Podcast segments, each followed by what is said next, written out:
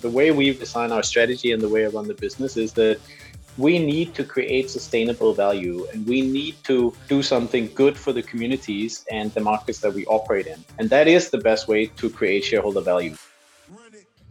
Welcome to Analyze Asia, the premier podcast dissecting the pulse of business, technology, and media in Asia. South Asia, including India, has been an interesting region in the past few years, coming online with e commerce, logistics, and consumer internet. Today, I have Bjarke Mikkelsen, CEO and founder of Daraz, an e commerce technology marketplace recently acquired by Alibaba Group from China. Hi, Bjarke. Welcome to the show. Hi, thanks for having me. So, this is the first time you're coming on the show. So, I always want to get to know my guests better. I want to start off with my first question How did you start your career? Thanks for that. I started my career in what my grandmother would call the Danish pride. I'm from Denmark. So uh, the biggest company in Denmark is Maersk, the international shipping company.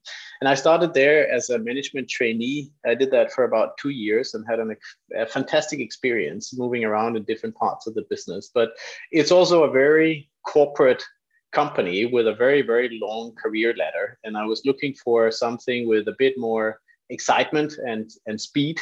So I decided to to move to London and try my luck as an investment banker. I joined Goldman Sachs in the early part of my career, and and I did that for about six years. Had a fantastic experience. Met a lot of um, very interesting people and very interesting clients, and, and definitely learned a lot.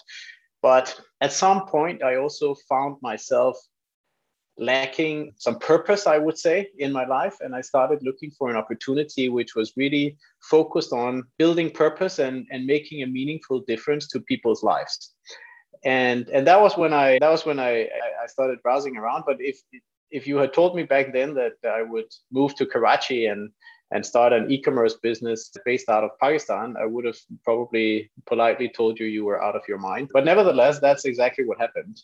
I found this opportunity and I got to know about the market and I found it so incredibly interesting that that I decided to move to Karachi.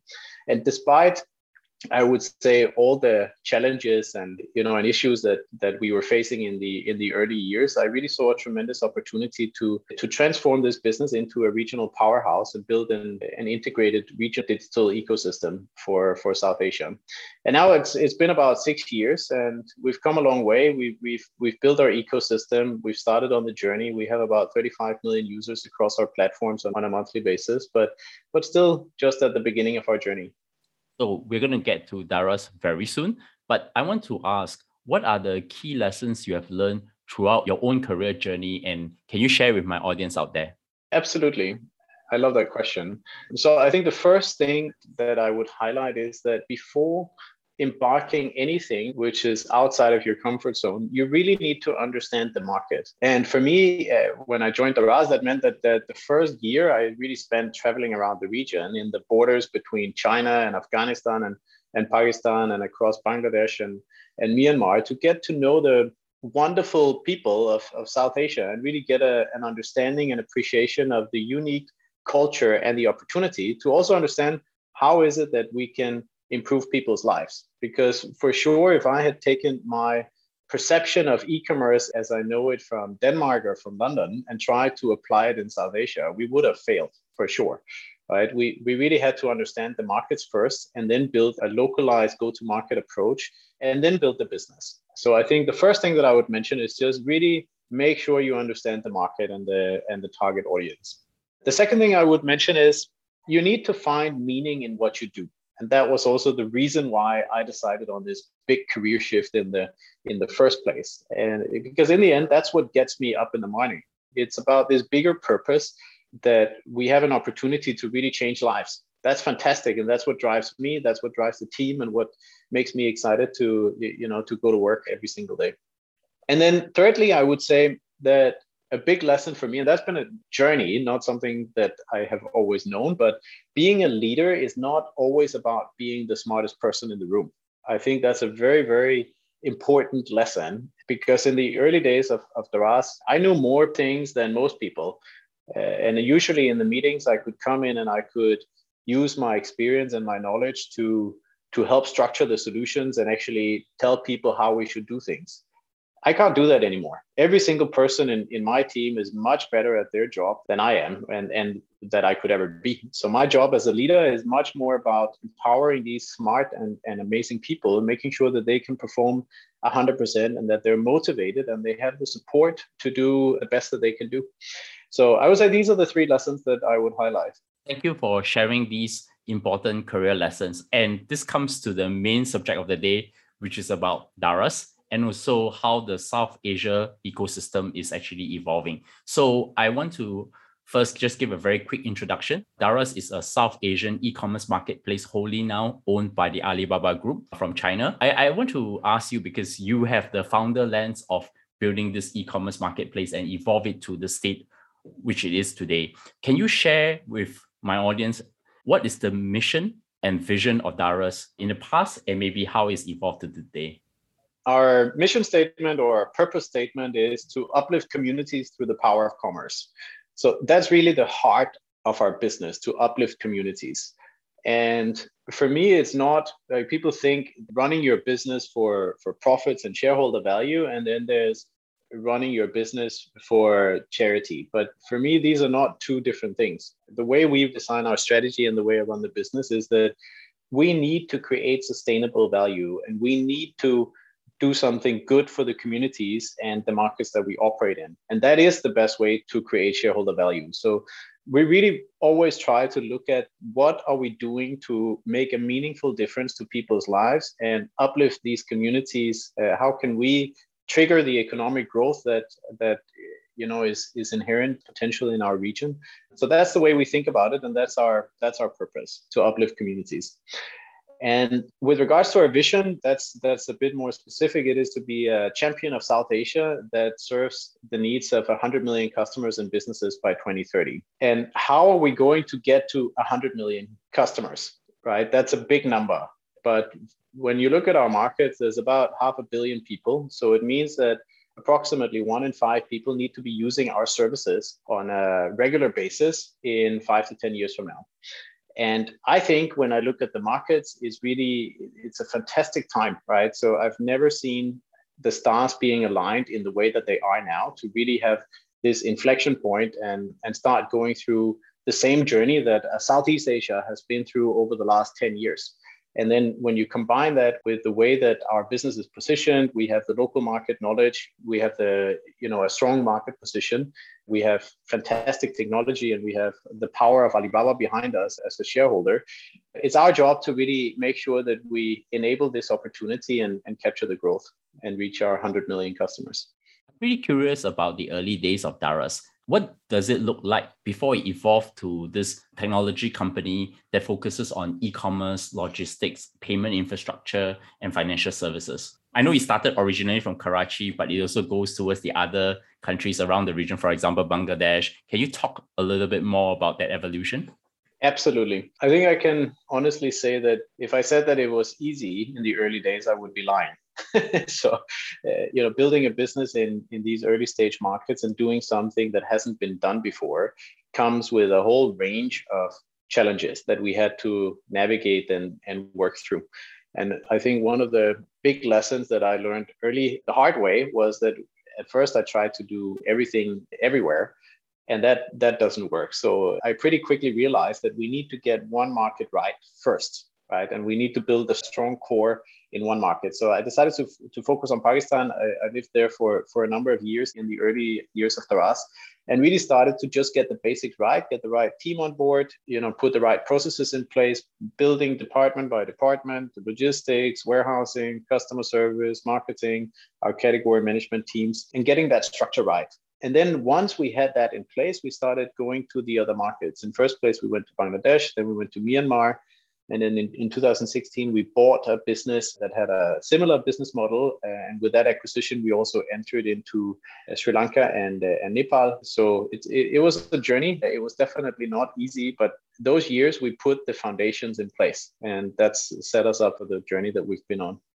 I guess let me double click a little bit to build logistics into countries like Nepal, Myanmar, Sri Lanka are extremely difficult because there's still a lot of building infrastructure happening. How did you all actually um, go deep into these countries and essentially get the people first to also adopt e-commerce and as they build the roads and the paths so that the logistics can actually flow these goods into the hands of your customers? So I think it's important to say that when we started, it's not like there were no logistics. There were already third party logistics companies that were operating, and it was possible for you to, to go to a, kind of a DHL equivalent and say, I need this parcel shipped here. But the problem with the ecosystem was that it was not digitalized and it was not integrated. So if we went to a, a third party logistics provider with a parcel and said, hey, please deliver this to our customer in the other end of the country, then the customer would not know where the package is. And they would come to us and say, hey, what's the status of my package? And we would say, we don't know because uh, somebody else has it. And that doesn't work when you are trying to build an e-commerce business. You need to you need to have everything integrated and digitalized so you can always check it and give visibility to the customers. And that was actually what triggered the need to build our own logistics infrastructure. So we started on this journey with the focus not so much to build, I would say, uh, a logistics business that would replace the existing infrastructure in the, in the countries, but really to build something that would set a new standard for integrated and digitalized logistics, both to serve our own business, but also to educate the other players in the market and say, this is the standard of what you need to build. And we operate a very competitive marketplace. So as, if you can provide me with a service that is as cheap and as fast as we can build ourselves, then I will give you parcels. And uh, that was the philosophy. And of course, that was a lot of hard work to, to, to, get that set up. But I think it was one of the best decisions we've ever made because it has allowed us to, of course, uh, be more cost efficient and have higher success rates in, in terms of deliveries. But more importantly, it's, it's uh, dramatically improved the customer experience with faster deliveries and just more visibility and, uh, and more control over the, the delivery journey. I think China has expanded internationally through its One Belt One Road initiative to build out infrastructure. And I think South Asia is one of the key areas of growth for them. That mirrors very similarly to Daraz being acquired by Alibaba. So I want to ask, can you share the story of how Daraz was eventually acquired by Alibaba Holdings and what are the key takeaways from the acquisition itself? So I always knew when we started this journey that at some point we would get to a discussion about who is our right long-term strategic partner who can not just provide the funding that we need to build the ecosystem but who can also bring knowledge and tech to the table something that can accelerate our, our journey. So when i started speaking to alibaba that was in about 2017 i thought that was probably too early actually for for what I had expected. But Alibaba, the year before, they bought Lazada, which is one of the largest e-commerce businesses in South Asia and a fantastic business as, as, well. And they had spent a lot of time and, and resources to rebuild the entire tech stack for Lazada and also bring a lot of new knowledge from the Alibaba ecosystem in, into the South Asian business. And at the same time, Alibaba, they were really are still very focused on their globalization strategy of, of reaching 2 billion global consumers. So when you put all this together, that they loved our markets, it's it's a huge potential with 500 million people. They're not going to find 2 billion consumers in, in China, so they have to go somewhere. My pitch to them was always from the start, I can give you 100 million. I can give you about 5% of your target which is not huge, but it's also not insignificant in the context of, of their globalization strategy. They had the technology that they had built for Lazada, and, and they liked the team and they liked the business. And also, we need to remember not everybody knows that actually three out of our five markets has a land border with China. So there's a very strong synergy just with the Chinese business there from a supply chain perspective. So we started those discussions in about 2017, and we ended up bringing Alibaba in as a shareholder in May 2018. And that's been just a fantastic journey ever since. So incredible experience working with Alibaba. So what are the key takeaways from the acquisition process itself? What have you learned through this experience? So the the acquisition process itself, of course, was I think an interesting process because we Alibaba is, is a listed company, and uh, and that meant that effectively we also need to comply with everything that it takes to be a SOX compliant company listed in listed in New York. So the transaction itself was a major learning process and also I would say credibility to to our processes and and the way that we operate our business. But I think the, the biggest learnings have actually come after the acquisition where we we decided to focus on three main synergies with Alibaba. Number one is tech, number two is knowledge, and number three is supply chain. So if I think about the journey afterwards, we spent the first year really just focusing on tech, just rebuilding the entire tech stack in the business and taking the best solutions that they had developed for their other global businesses and putting that into Daraz. And that was, of course, a, a tough process from a business perspective, a fantastic upgrade to the entire platform. And then the second year, we spent absorbing knowledge. That was about taking all the knowledge from their other, both from China, but also from our, our good friends and colleagues at Lazada, and learning how to operate this e-commerce platform technology that we had now built over the last year. And, and not only for us, but also for our sellers. Because what changed as part of that tech upgrade is that we made the platform much more focused on just empowering the sellers to operate and build their business independently through our technology solutions.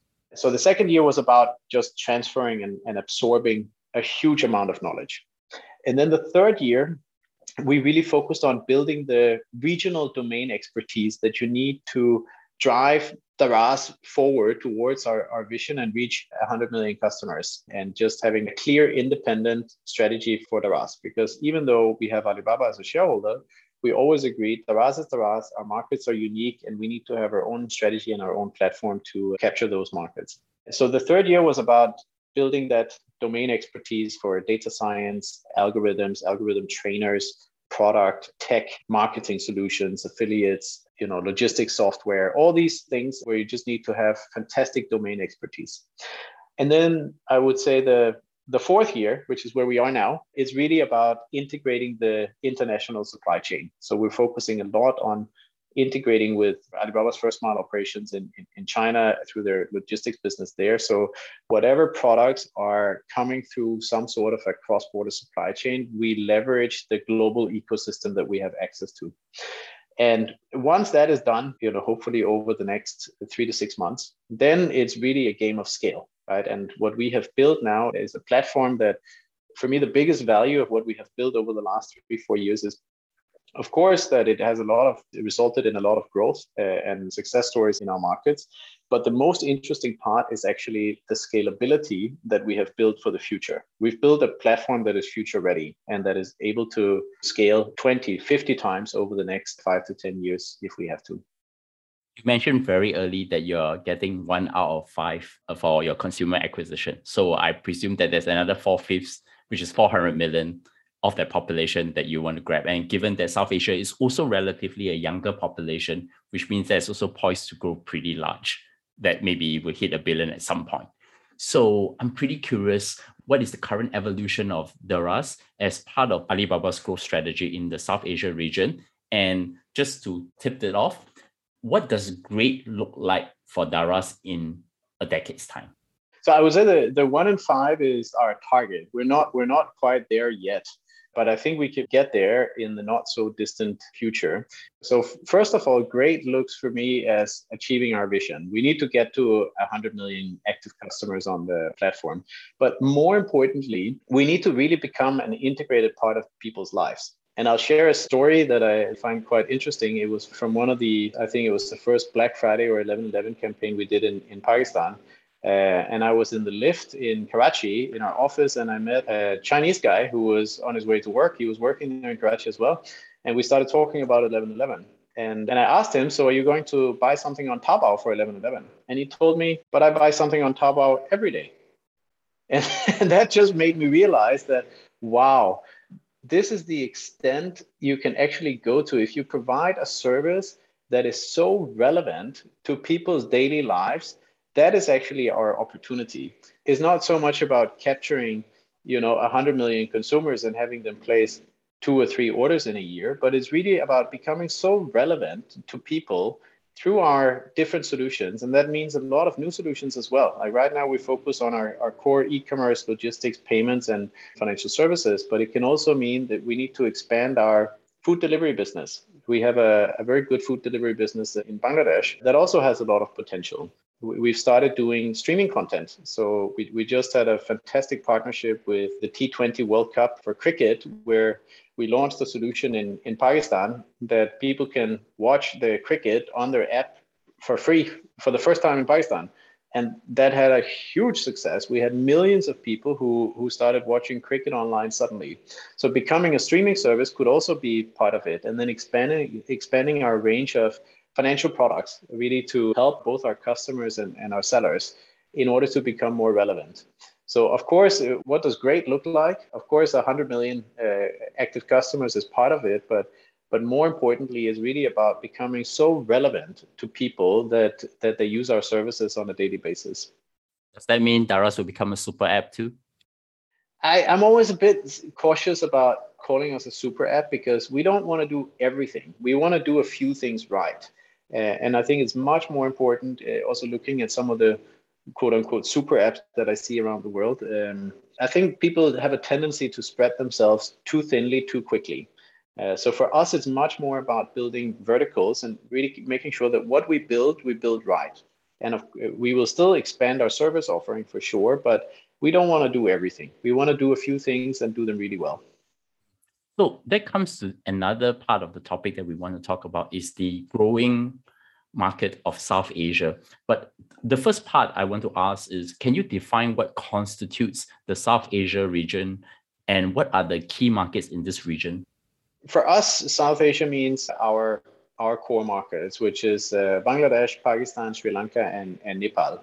We're not in India. We're not be in India because we want to leverage the markets where we have our, our market leading position and where we see the biggest opportunity for the Daraz to grow. So for us, that's the region. And that's a population of about half a billion people with as I said in the beginning, fantastic growth potential. And I really think through my six years of, of working in this region that this is the time for that region to shine. The stars are aligned. And of course, the, the economic uh, outlook is, is looking very strong. And even after COVID, the recovery has been strong. And and for example, Bangladesh is still forecasted to grow between 7 and 8% GDP, which is one of the fastest growing large economies in the world, but also in terms of political stability. And when you look at both political stability and the business environment, I always look at the World Bank ease of doing business rankings. You can see our markets are climbing quite quickly up the ladder. And absolutely, it's not easy business environments, but at the same time, we're actually better than, than many of the other large emerging economies around the world. Uh, and then it's around foreign investment is very, very important. And to just give a bit of context, we've seen more foreign investment into a market like Pakistan in the last six months than we've seen over the last five years combined. So there's really a huge amount of capital inflow and excitement about the market opportunity. So when I think about the South Asia region, it's, it's really about our core markets, excluding India, uh, and the prospects are very attractive. How should investors and industry watchers view South Asia as an emerging digital economy market, excluding India? I think it's about finding the right time to invest. Nobody questions that this is a big and very attractive long term market. The big question is is this the right time to go in and actually get exposure to this market? That's what's, I think, on, on most people's minds. The opportunity is, is clear, it's, it's more about timing when I look at these indicators, the political, the economic, the foreign investment, and then also just the speed of internet acceleration is something that I think many people tend to underestimate. That once it takes off, it can really accelerate very dramatically. And in a country like Pakistan, the internet penetration has increased by the number of internet users has increased by 20% just in the last 12 months. So it's really moving very, very fast. And there's another factor, which is, that, of course, in, in our countries, there's been historically a pretty big gap between the high income segment of the of the countries and then the relatively small middle class and and the lower income segments. But what i'm seeing actually now is that covid i think this digitalization acceleration that covid has spurred is actually helping to close that gap because many of these solutions that are being deployed are really targeted at capturing the masses. They're not targeted at, at building high-end tech solutions for a small group of high earning individuals. They're really targeted at at solving daily challenges for normal people who are in a low or, or mid income level. So, with all these factors combined, I think the timing is right for sure. And I've seen many ups and downs over the last six years, but I haven't seen this type of environment where there's so many indicators that are pointing towards a very strong acceleration. Given the investment made by China from the One Belt One Road initiative, how is the South Asia market transforming with the infrastructure build up? Because that is also forms part of your thesis of the viability of this new market as well, right? Absolutely. So I think the, the One Belt, One Road initiative is, it, of course, it's directly impacting our markets because our markets are part of the One Belt, One, One Road initiative. Almost all of our markets have some role to play, and there's a lot of stuff happening on the ground. And that means, first and foremost, infrastructure upgrades. And, and a lot of this is just directly or indirectly helping us better roads, better railways, better airports, better power supplies, all this stuff that you need in order to operate a global supply chain. It also means a lot of foreign investment. So that's that's really helping the, the growth and the stability of the markets. And then directly for us, it means because three of our five markets have land borders with China, it also means that there's a new potential for cross border supply. And these new highways and railways that are directly connected to China from our markets, plus the fact that China is moving a lot of production from the eastern provinces to the southwestern provinces, because of the One Belt, One Road initiative to capitalize on this new land based and sea based infrastructure, it means that the production is coming very close to our borders and we actually have the infrastructure to import it directly.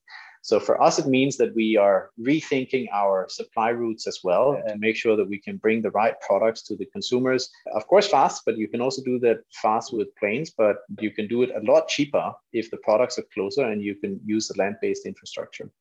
So for us, it's when I think about Daraz and what role can we play in the One Belt, Belt One Road initiative, is really about enabling the economic growth potential and this cross-border supply chain, where I think we can play a very critical role. And that means that both in, indirectly, because a lot of our sellers are selling products to customers across the borders, but it also means that a lot of our sellers, they can source the products that they need faster as a B2B channel through the cross-border supply chain, and then they can sell it on their RAS to the consumers. So it's really enabling the ecosystem, and I think we can actually play a pretty critical role to make the One Belt One Road initiative very successful. So, given that the economy is thriving in the South Asia region, what are the key startups and investors that have emerged within the region itself? It's really a range of different business models that are that are taking off. And if I look at the biggest ones, it's been around B2B supply chain, it's been around fintech, it's been around developing payments businesses. All of these are enablers to the digital economy. So that's really great. But it's also been about specific verticals. So, for example, edtech, medtech, agritech, there's a lot of new verticals that are also taking off. So it's a pretty wide range of, I would say, business models that are starting to pop up. And it's also a huge credibility to the to the talent that we see in our markets. A lot of these people are, are coming from Daraz in some shape or form. And of course, we don't like to lose our good people, but at the same time, it's it's fantastic to see when people they spread their wings and they go and start their own business and and become successful at it. So that's on the I would say the business models that are emerging. But in terms of the investors, it's been primarily so far, it's been venture capital, but not just small seed rounds of one, two, three million dollars. Some of the rounds have been pretty significant, up to $80 million, and attracted very wide set of venture capitalists from around the world. Also, markets like like uh, the US, for example. There's a lot of investors that are coming in from the US into Pakistan and Bangladesh now. We haven't seen the big institutional investors yet, but I think there's plenty of opportunities, and that will happen over the next couple of years. So it's a good time to be looking at these markets from an investment perspective. Can you give some examples of startups and venture capital that you can name in the region? Yeah, I would go back to these examples that, that I gave around first and foremost on the business to business. That's a huge opportunity where we've seen a number of players set up their businesses and, and attract quite significant capital to, to have an efficient B2B supply chain. It's also been around the quick, just you know, instant grocery deliveries and, and food deliveries. Um, then it's been around uh, financial products. So having, for example, buy now, pay later solutions, having seller credit, working capital financing solutions, and, and these types of business models. But also around, for example, pharmaceuticals, like having medicine delivered to your doorstep again, a big challenge in our markets is not so much about the actual delivery, but it's about verifying the authenticity. So, how do you know that you're not buying fake medicine? So th- there's a lot of opportunity in, in our markets to just really solve real problems for people in a much bigger way actually than sometimes e-commerce solves challenges in, in the more developed part of the world where it's primarily about price and convenience. But we have an opportunity here to really solve a much bigger variety of challenges on the ground. I have two questions and that would conclude what we're going to have this conversation today how has Daraz contributed to the South Asia tech ecosystem? And what are your thoughts on the future of the region as a whole? It's easy to talk about how much capital has been invested and infrastructure that we have built. But if you ask me, the most important things that we have contributed with is primarily people and community.